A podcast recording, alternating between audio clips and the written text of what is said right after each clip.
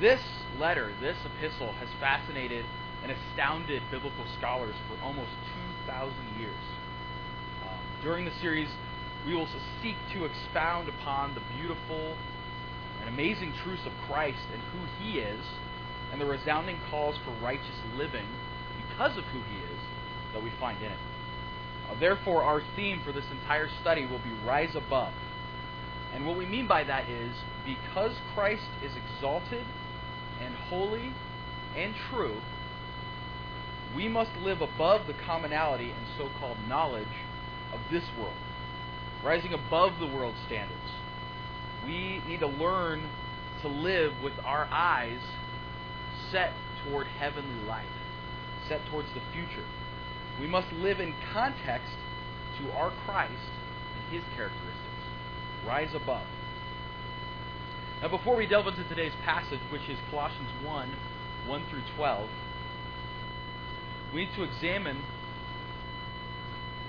There we go. uh, before we delve into the passage, we need to examine the setting, the purpose, and the background of this epistle to the Colossians uh, to understand it a little bit better. First, to whom was it written? Colossae was a city in the province of Phrygia. Uh, Phrygia is kind of like that right there. In the first century, it's nestled in the Lycus Valley, which is right about in there. It's about 10 miles from Laodicea and Hierapolis, and about 120 miles from Ephesus. Uh, the region, by all accounts, had a large population of Jews, at least larger than most other Asian provinces. Um, this may account for some of the heresy issues that we find, which includes um, extreme Jewish legalism. Uh, this this region happens to be included in Acts 2, when Jews from many locations around the Roman world came and heard Paul speak at Pentecost and then brought the gospel. So the first Christians to this region, or the first people to bring Christianity to this region, would have come from those who first heard it at Pentecost. Although it should be noted that the one who at least seems to have directly evangelized the city of Colossae and probably planted the church was Epaphras, who was a fellow worker and evangelist with Paul. Uh, the city had been prosperous. About a hundred years before the birth of Christ, Colossae was one of the most important cities in this area. But by the time this book was written, it had pretty much lost most of its importance to, uh, especially Laodicea and Hierapolis. But at the time, it still was uh, an important exporter of woolen fabrics. There's even a wool at the time called Colossian wool that was praised for its quality.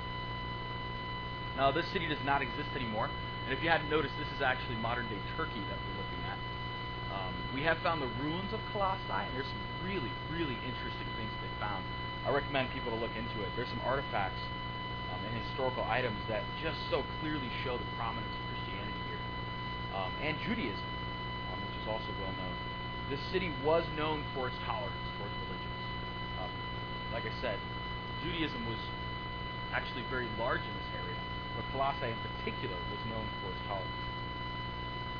Second, when and why it was written. Now, there's a whole bunch of opinions that are, I think, completely legitimate as to where Paul was and when he wrote this letter. The only importance to this, when and where, is to know the environment in which he wrote one of these letters. That changes, I think, our perspective a little bit. Now, there's a whole bunch of options and opinions, but most scholars seem to agree that it was about AD 60 to AD 61 when he was imprisoned in Rome. Now, this is really important because in AD 60 is when Christianity began to stand out in the Roman world. Previously, it had been considered just another sect of Judaism. Judaism was a legal religion uh, in Rome. But as Christianity began to distinguish itself from Judaism, Christianity actually became considered treasonous to practice. Um, one of the many reasons was that Christianity boldly proclaimed Jesus is Lord. This was a common motto in Christians in the first century. Now, it just so happens, and I believe probably on purpose, um, that a common motto among Romans was Caesar is Lord. So what the Christians were doing was pointedly stating that Jesus, not Caesar, was Lord of all. Uh, and thus Christianity very quickly became considered a threat to the empire And uh, on top of all of this, AD 54 to 68 is when Emperor Nero had the distinction of being the first Roman emperor to openly um, fight against and even as a, as a matter of state to attack Christianity. Nero burned down much of Rome for his own paranoid reasons and then blamed Christians. Nero had Christians sewn in the skins of wild beasts and then set dogs on them. Nero had Christian women dragged behind bulls until they were dead. Nero had Christians lit up as candles in his gardens at night, and then he would ride around in a chariot just to watch them die. Uh, Nero was also the one who had the Apostle Peter crucified upside down and eventually Paul beheaded. And the only reason Paul was beheaded instead of tortured in some other way is because he was a citizen and he couldn't be killed in any other way. And it's in this environment that Paul wrote this letter about living a godly and righteous life because of the person and glory of Christ. It's in this environment that Paul, Paul calls Christians, even today, to live above this culture, live above the world, despite pressures and circumstances. Despite all these terrible things going around, going on around him, he says, live above it, despite the circumstances. Finally, Paul wrote this book specifically to combat heresy, and especially Gnosticism. Um, this is a belief system that is really hard to define. Um, it's based on, at its core, seeking special knowledge that was above and beyond. And with Christian Gnostics, it was above and beyond Scripture. There's much to be said on Gnosticism. There's a lot of really interesting things there. Um, but we're going to try to keep it as simple as possible today. And with the, all these convoluted forms of Gnosticism, um, some of which are actually active today, although going by different names, in Colossae, there is some sort of odd fusion of classic Gnosticism and legalistic Judaism. So the effect of this system is one that claims incredible importance of observance of circumcision, uh, Sabbaths, banning certain foods and certain drinks, and then all of that mixed into the self-imposed humility of Gnosticism. That includes service to angels, hard treatment of your own body. You would actually beat yourself. Um, and then seeking the superior knowledge, the fullness of the secret knowledge. And then those who met the requirements would consider themselves set above everyone else. They were the special people who had the fullness of this special knowledge. Now, these are completely non biblical. All these concepts are anti grace. Um, they go against everything that Christ taught, and they go against everything the apostles taught. Um, they go completely against the new covenant the grace of God that we find in Christ. Now, we're going to move into the meat of our passage today, starting with verses 1 through 2, which is the standard greeting. Uh, first, we are going to read through the whole section, and we are reading out of the ESV today. So, Colossians 1 1 through 12. Paul, an apostle of Christ Jesus by the will of God, and Timothy, our brother, to the saints and faithful brothers in Christ in Colossae. Grace to you.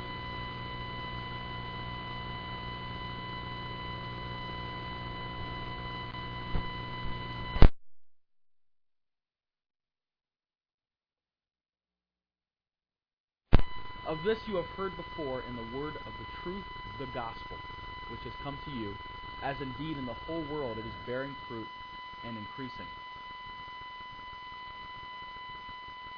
Can you hit the next slide for me? As it also does among you, since the day you heard it and understood the grace of God in truth. Just as you learned it from Epaphras, our beloved fellow servant, he is a faithful minister of Christ on your behalf and has made known to us your love in the Spirit. And so, from the day we heard, we have not ceased to pray for you, asking that you may be filled with the knowledge of His will in all spiritual wisdom and, and, uh, and understanding, so as to walk in a manner worthy of the Lord, fully pleasing to Him, bearing fruit in every good work and increasing in the knowledge of God. May you be strengthened with all power, according to His glorious might for all endurance and patience with joy, giving thanks to the Father who has qualified you to share in the inheritance of the saints in light.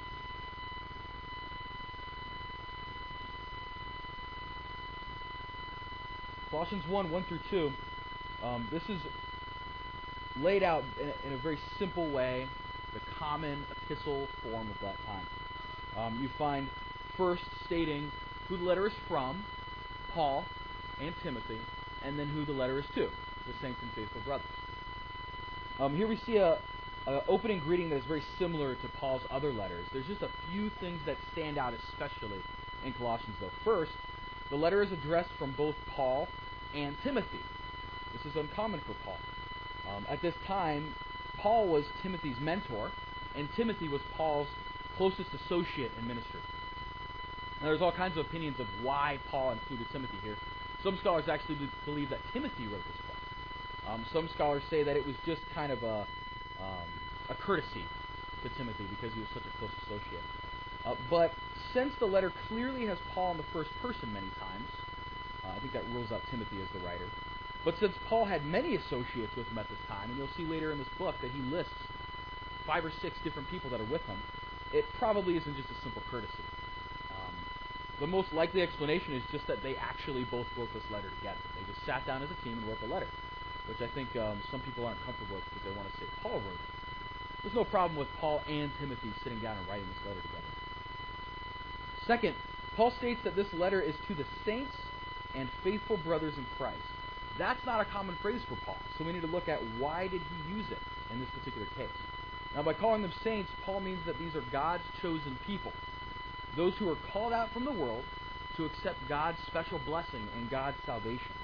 Um, now, this should harken back to the Old Testament for you, uh, when the Jews alone were considered part of God's chosen people.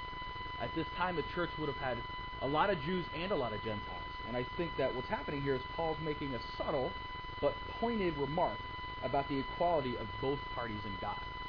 Gentiles and Jews equal before God. Uh, further, Paul goes on to call them faithful brothers in Christ. Now, faithful brothers in Christ seems a little bit unneeded here. It's kind of redundant because saints covers them having faith in Christ and covers them being part of God's family. Um, but it's likely that Paul is again just making a subtle point. He doesn't mean faithful as in one who has faith in Christ. Uh, he means someone who is remaining faithful, remaining in their allegiance to the gospel of Christ. And considering the rampant heresy at this time, probably among Christians especially, um, Paul is, is, I think, calling them out right away, trying to cut them to the heart, soften them up, and get ready to hear about how Christ is the truth. Remain faithful. Finally, Paul gives them his usual greeting of grace to you and peace from God our Father. This is Paul's greeting in most of his books, um, and it's really an incredible combination of two greetings of the day. The first is chairein, um, which is a common greeting for Greeks and Gentiles, and it just means greeting. So what Paul does is he takes chairein and then replaces it with Charis, which is similar sounding in Greek, and it means grace. Then he takes the common Jewish greeting of eirene, or Shalom in the Hebrew, which means peace. And then he just combines the two. And I think Paul does this in almost all of his books to just make it clear to everyone Jews and Greeks equal under Christ. Now, our application for this section is very simple. We ought to be wary and on guard for truth or wisdom that does not conform to the true gospel. And that's the reason Paul is writing this letter to them. They were not on guard. We must be steadfast and faithful to the one and only true gospel of our salvation that we have already accepted. We need to hold fast to that gospel. Now, Paul moves on to his thankfulness for the Colossians, for their faith in God and for their love for other Christians. Chapter 1, verses 3 through 8. We always thank God, the Father of our Lord Jesus Christ, when we pray for you, since we heard of your faith in Christ Jesus and of the love that you have for all the saints, because of the hope laid up for you in heaven. Of this you have heard before in the word of truth, the gospel, which has come to you, as indeed in the whole world it is bearing fruit and growing, as it also does among you, since the day you heard it and understood the grace of God in truth. Just as you learned it from Epaphras, our beloved fellow servant, he is a faithful minister of Christ on your behalf, and has made known to us your love in the Spirit. Now, the first thing that stands out to us in this passage is that Paul thanks God for them and prays for them frequently. And he says it again in a few verses. This letter actually tells us that Paul has never met these people. He has never visited the church. He did not establish this church. He's never met the Christians here. And yet, he's consistently praying for them. People he has never met. Now, this should make us consider our own prayer lives. How often are we praying for one another in this church? Honestly. We pray for one another every day because we need to. Much less pray for Christians we've never met, which we should also be doing. This is one of the areas um, in which you see over and over again the Apostle Paul, and then go read the Gospels. Christ constantly makes priority of his prayer. Uh, we cannot afford to be lax in this. This is one of those areas that we just let slide by. We go on for a few weeks doing well, and then we just forget. Um, or we, we have these short little quick prayers that we think is good enough before we eat our meals, and that's it. We're not spending real time with our God, speaking to Him and listening to Him. We cannot survive without a consistent and deep prayer life. Next, Paul uses a phrase that is odd for him. He says that, that they're praying for them to God the Father of our Lord Jesus Christ. Normally, Paul would have said something more along the lines of to God the Father and our Lord Jesus Christ. He says to God the Father of our Lord Jesus Christ. He's, he's specifically singling out God the Father as opposed to God the Father and Jesus Christ. God the Father of our Lord Jesus Christ. Now, it's odd in an epistle that's explicitly written for the purpose of exalting Christ's person that he would intentionally focus on God the Father and not Christ. Um, perhaps in a letter that elevates Christ, though, Paul wants at the outset, right away, to anchor the person of Christ firmly to God the Father. Remember, this is an area with a lot of Jews who have become Christians. He wants to anchor Christ in God the Father. Um, now, obviously, Christ's work is supreme in creation and redemption. But the reality is that his identity and his work cannot be understood apart from his relationship with God the Father. And Paul's going to go on throughout this book in a variety of ways to suggest that Christ is himself God. So here, he's just setting up his readers for appreciating that God the Father and God the Son are one. And what Paul is thanking God for is their faith and their love for all the saints. Now, evidently, despite all the issues the Colossian Christians are having, which we've already, we've already mentioned, the Christians were full of love for one another. Now, this is incredibly important, especially for us. Love is one of the cardinal virtues of Christianity. Uh, Paul vividly states in 1 Corinthians 13 love is absolutely essential to our lives. We cannot do anything without love and have it actually have a purpose, have it actually matter. If you do it without love, it's, it's pointless, it's worthless. Furthermore, Christ, when asked what the greatest commandment was, he stated, You shall love the Lord your God with all your heart, and with all your soul, and with all your mind. This is the great and first commandment, and the second is like it.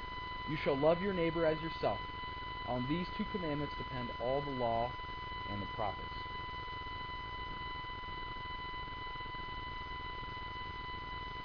Love is part of what is commonly called the Christian triad. It is love, hope, and joy. And next, Paul refers to the hope. Paul says um, that they have hope that is laid up in heaven. Their hope that is laid up in heaven. Now, this could either be read as referring back to the thanks that Paul had in verse 4 and their faith and love. I'm sorry. Uh, it could it could refer back to the thanks, as in we give thanks because of the hope, or it could be read referring back to the the uh, the faith and love, as in your faith and love spring forth from the hope. Now both are good, both are good meanings, and it's hard to read that in English, but the syntax and the context in the Greek seems likely that it's the latter, that it's the faith and love that spring forth from the hope. Paul is stating that their love and their faith are caused by the hope that is laid up in heaven. That's the hope of the future, the hope of Christ returning, the hope of eternal life. Now, it needs to be said here that hope, when you read hope in the Bible, the word hope is not the same as it is in English. When we say hope, we mean that I am looking forward to something that I'm not sure about. I hope it does not rain today. I have no control over it. I don't know if it's going to rain or not. When you say you have hope in the Bible, you have hope in the future, you're saying that you are ex- expecting something that is assured. Hope in the Bible is assured expectation. You are 100% sure that Christ is returning for you, and you have a heavenly life. That's the hope from the Bible. So when we're reading that, make sure you have that in mind. It's assured. Uh, then he states these these are the truths they have already heard. He says, Of this you have heard before in the word of truth, the gospel. This is Paul's thesis of the entire letter. The Colossians had already heard and believed the truth, and all they needed to do was stick to it, was remain faithful in the gospel of Jesus Christ that they've already heard. Scripture does not leave room for more than one truth. This is in complete contradiction to our culture. Our culture appreciates and pushes for relativism, that there is more than one truth that can be true at the same time, depending completely on the circumstance and the viewpoint of one person. So even when two things contradict, both can be accepted as truth based on your circumstances. The gospel claims to be objective truth. Cosmologically, it is true. And thus, any claim that contradicts it must be objectively false. Scripture doesn't allow for other worldviews to exist and be true alongside it that contradict it. And so we find ourselves in an inter- interesting position because 2,000 years later, we're dealing with similar situations as these Colossians were. So we have to ask how does one honestly and intelligently discern truth from fiction? When our world, our culture, our friends, or even our family tell us that one thing is true that contradicts Scripture, uh, how do we discern what is actually true when we're told that God and His truth is foolishness? Uh, Paul gives a pretty helpful answer in verse 9. He says that the gospel, the truth, which they had heard, had also been bearing fruit and growing among them and in all the world. How do we know the gospel of Christ is a true gospel? Because of what happens, the power that it has among us, um, the reaction to the gospel. Here, Paul means this in two ways. First, the gospel is spreading. In Paul's day, the gospel had spread all over the Roman world. Um, in our day, the gospel has spread over the entire world. The gospel is almost everywhere. Second, he means that the gospel is actually growing people, working among people and among the Colossians. It's changing their life. It's making them more holy, making them more joyful, making them feel true meaning and purpose in their life. We could go around this church and find countless, literally countless, stories of how the gospel of Christ has changed us and those we know how it's transformed our lives in amazing ways. The Word of God is inherently powerful on its own. The truth of God is powerful. When you accept it and you live by it, amazing things happen. You are transformed. I heard a story once of a well known evangelist who was challenged on multiple occasions by an atheist scholar to a live debate over whether God existed. Now, the evangelist consistently declined because he realized this was a pointless activity. Now, eventually, the atheist became so um, uh, so pushy about it, so insistent that the evangelist finally agreed on one condition. The atheist had to bring one person to this debate, only one, whose life had been changed positively, who had gotten through drug addiction, alcoholism, uh, broken family, um, something with a positive outcome that was caused by their not believing in a God some sort of positive outcome in their life caused by not believing in God. Uh, and the evangelist offered to bring 1,000 people who had benefited in these ways from believing in God and Christ. And the atheist declined and did not ask again. Here again, we have the opportunity to rise above our world and our culture, which tells us that this is foolishness. What we're doing in here right now, I have close friends tomorrow who will scoff at this and, and joke about it. And we all have that. This is foolishness to them because they do not have the Spirit. But we find peace and joy in the gospel because of the grace of God. And that's so clear. That's such a plain evidence. The gospel must be true because look at our lives. They're different. They have purpose. They have meaning. The latter half of verse 6 reads Since the day you heard it, that is the gospel, and understood the grace of God in truth. If verse 5 is Paul's thesis, verse 6 contains his succinct sum up of the gospel. The Colossians had heard the gospel and they understood it. They believed it. They believed in the grace of God. They understood it as truth. Um, there are some interesting cultures out there, especially in uh, the Amazon, that if something is true, it is true, and that's just it. When the leaders of the group decide something is true, everyone just accepts it as true because they've obviously proven it. And it's interesting, in our culture, we're also very independent. But the gospel has actually gone out to other cultures that as soon as it was just decided to be true, everybody believes it. And it's just such an amazing picture of how truth is just truth.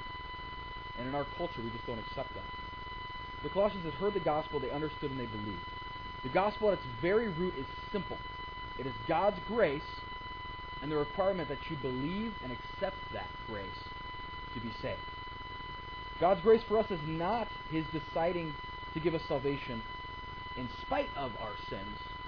God's grace is His declaring us sinless before Him by His Son Jesus taking all of our sins on Himself and our punishment.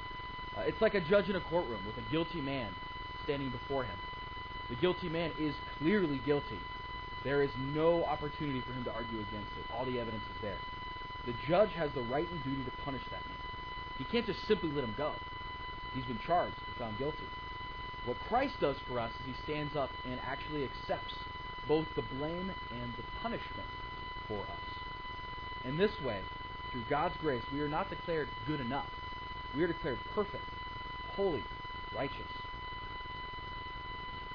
Verses 3 through 8 are just full of meaty truths and subtle truths.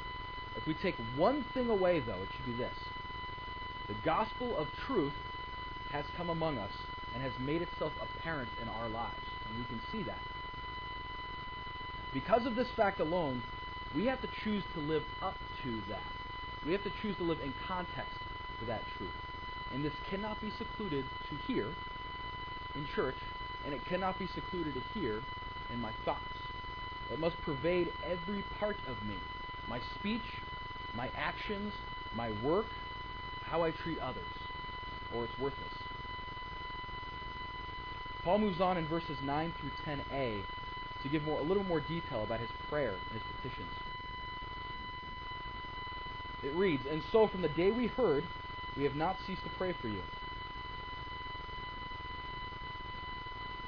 asking that you may be filled with the knowledge of His will in all spiritual wisdom and understanding, so as to walk in a manner worthy of the Lord, fully pleasing to Him. Paul starts by saying, From the day we heard. Now he's referring back to previous sections, meaning from the day they heard of their faith their growth and their love for the saints. Since the day, since that day, Paul is saying he has consistently prayed for them. Specifically, he has prayed that they may be filled with the knowledge of his, that is God's will, in all spiritual wisdom and understanding. That's a really wordy statement with a lot of great truths in it. Firstly, may be filled with the knowledge of his will.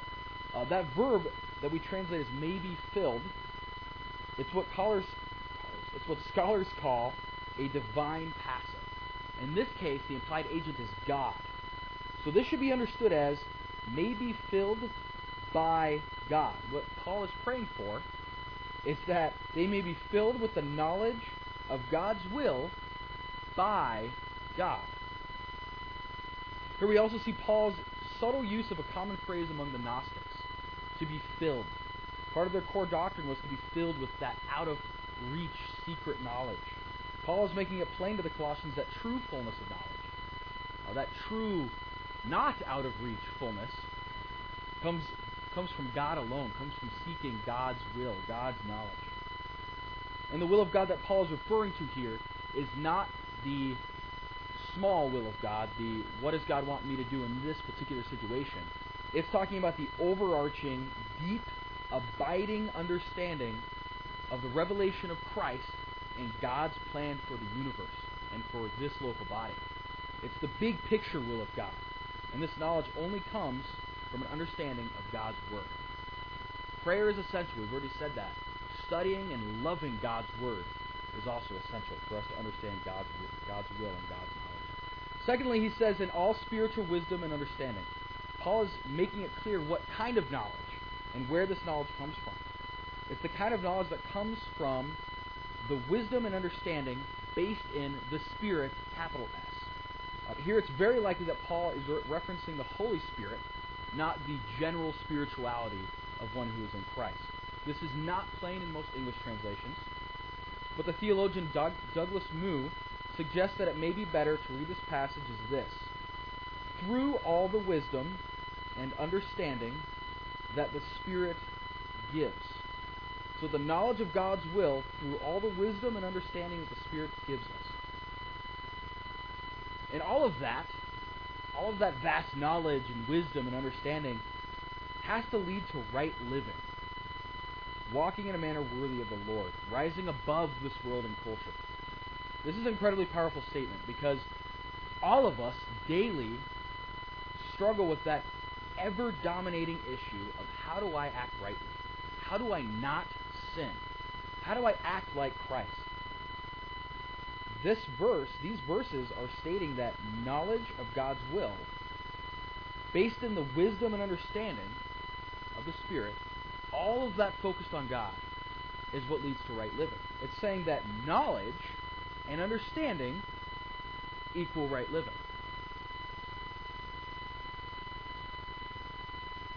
Our God is not a God of chaos, disorder, confusion. That's not our God. God is orderly, He is logical, and He is intelligent, and He made us to be like Him. God wants us to understand Him and His will. He wants us to ask hard questions and seek true knowledge. Now, there are obviously things that we're never going to understand, and that's okay. Um, but there is so much that God has made available for us to understand. And having that understanding, having that knowledge that is from God, leads to right living. Proverbs 1 7 says this uh, It says that the fear of the Lord is the beginning of knowledge. This section that we're studying should be the life verse for anyone who desires knowledge, to know things, to study. If, if you desire this, if you are one of those people who desires this, you have to find it in God. Start by fearing God, and then by allowing God to take control of you, allowing God to fill you with His knowledge, by praying and studying His Word. Further, this true knowledge has to lead to righteous living and righteous acts. If it doesn't, then it is useless, and it is the knowledge that puffs up, and it will be burned away with the chaff. It is pointless and useless. Now, Paul, Paul goes on to describe the effects of this knowledge of God's will in verses 10b through 12. He says, bearing fruit in every good work and increasing in the knowledge of God. May you be strengthened with all power according to his glorious might, for all endurance and patience with joy, giving thanks to the Father who has qualified you to share in the inheritance of the saints in light.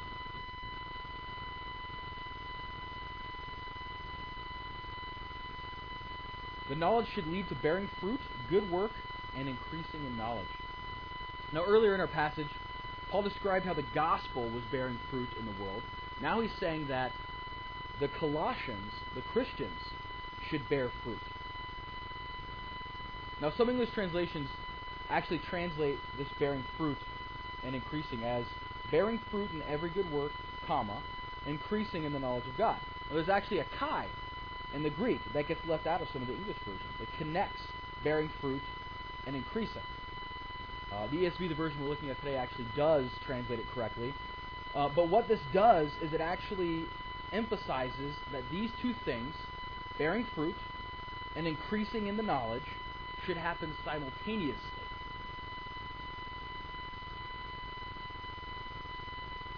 Paul also prays that they would be strengthened with all power according to God's glorious might. And we should start out by saying, what is the most powerful of God's attributes? His glory. He is constantly seeking His glory. If God's power is according or based in His glorious might, that says something about the level of the power that God's willing to give us here. Now, firstly, in the Greek, the phrase be strengthened with all power, it's in the present. And what that means is that the strength provided by God is ever flowing and constantly available. Secondly, there's a, there's a word here that we translate as all. It is pas. That is a marker of the highest degree in Greek. We should paraphrase this as saying, strengthened by God constantly with the greatest strength imaginable. Greatest strength imaginable. That's what God provides, and He provides it all the time. Now, this is not our own strength, it is feeble and unreliable. This is the unchanging, infinite power of God who created the universe from his, from his will. Just willed it into being. This is the power God is going to strengthen us with. In one of his meetings, D.L. Moody was explaining to his audience the truth that we cannot bring about spiritual changes in our lives by our own strength. He demonstrated it like this. He said to his audience, Tell me, how can I get the air out of this glass I have in my hand? Now, one man said you could suck it out with a pump. But uh, D.L. Moody said, well, that would just shatter the glass. There were several other suggestions. And then he just picked up a pitcher of water and filled the glass and said, now there's no air in the glass. He then explained that victory for the child of God does not come by working hard to eliminate sinful habits, but rather by allowing Christ and Christ's power to take full possession. Working tirelessly through my strength will not make me more Christ like. Me working hard will lead to failure. Yielding to Christ, and again by the praying and the reading of God's Word and the listening to Him. By doing those things, yielding myself to Christ, allowing His strength and God's knowledge to fill me, that is what will change my life. Not my own strength. Further, the strengthening of God should cause us to endure and have patience in all joy. And we've already mentioned the first two qualities of the Christian triad that was love and hope. And here we see the final quality of joy. The Christian ought to live his or her life filled with joy regardless of circumstance. Now, the words we translate here, endurance and patience, are appropriate, uh, but the Greek actually holds a lot more nuance. That just isn't possible in the English. Firstly, endurance. Endurance is what faith, love, and hope bring to an apparently impossible situation. You endure the situation. The second, patience, is what the Christian shows to an apparently impossible person. Endurance is the Christian's response to the situation. Patience is the Christian's response to the people. The follower of Christ must endure all hardship and pain and be patient with the most frustrating and painful of people. What's more, we have to do all of this in joy. But again, not by our own strength, by the strength of God. And on top of it, we have to do it with an attitude of thanksgiving to God who has qualified us to share in the inheritance. Now, we have Paul and Silas as an excellent example here. In Acts 16, they were thrown into prison for preaching the Word of God. But they didn't sulk. They didn't feel sorry for themselves. Instead, they sang hymns of praise to God who had saved them. They're thrown into prison for nothing. They could probably be executed, and instead they're singing hymns of praise. Uh, I'm reminded as well as of when the apostles were taken before the Jewish leaders soon after Christ's resurrection, and they were flogged and beaten and humiliated, and then they left and sung hymns of praise to God on their way home. Instead of letting the situation control them, they remembered God and they remembered their salvation. This section speaks for itself. But if we take one thing away, away from this, it should be our lives are not our own. My life is not my own. Common word in the New Testament is doulos. Usually in, in uh, English it's servant or bondservant. Paul con- consistently calls himself and his associates bondservants of Christ, doulos. That's not the right translation, in my opinion. Doulos in the Greek is slave. A doulos is someone who is owned by someone else. If you've ever read the book Philemon, Philemon talks about a slave, someone who is actually owned. We are owned by Christ. My life is not my own. When we try to force our lives to righteousness and to sinlessness through our strength, we will fail, toiling for, no, for nothing, for no purpose. But when I give myself over to my Master and my Savior, Christ, we have victory. So, in conclusion, we've seen three applications for our lives uh, for the goal of rising above this world and culture, to live for Christ, our exalted Savior. Firstly, we saw the Christian triad love, hope, and joy. Um, these three qualities are absolutely essential if we desire to live like Christ and worthy of our Savior. We have to do all things in love, or they're worthless. We must hope in the future and the coming of Christ and that assured eternal life. And we must endure all things and all people with joy and thanksgiving.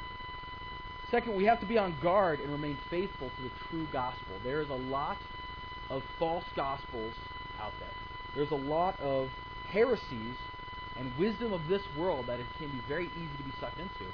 But even more so, it's easier to be led astray by lies that are built upon the foundation of truth. So we must keep it simple. We must always seek what Scripture tells us uh, and what is true and right. And anything that strays from the simple truth of the gospel, that Christ died for our sins, and that all, is, all that is required is faith in that free gift. Anything that does not follow that simple truth is a lie and must be rejected. Finally, seek God's will and knowledge for your life, and your life will mimic Christ's. We have to remember that just as the gospel is simple, right living is simpler than we want it to be. We want to strive in our own power and really do something. I want to defeat my sin nature. I want to be my own Savior. But it's simpler than that. We have to follow Christ. We have to seek His will. We have to be still in God and let Him rule us. He's God, He's in control. We have to trust that He's in control, deny our own need of control, and then just rely on Him, Him to take care of it. God will not fail you. Let's pray. Thank you, Lord, for your truth. Thank you for how powerful you are and how big you are. I just pray that you would help us to rely on you and not ourselves. I pray this in your name.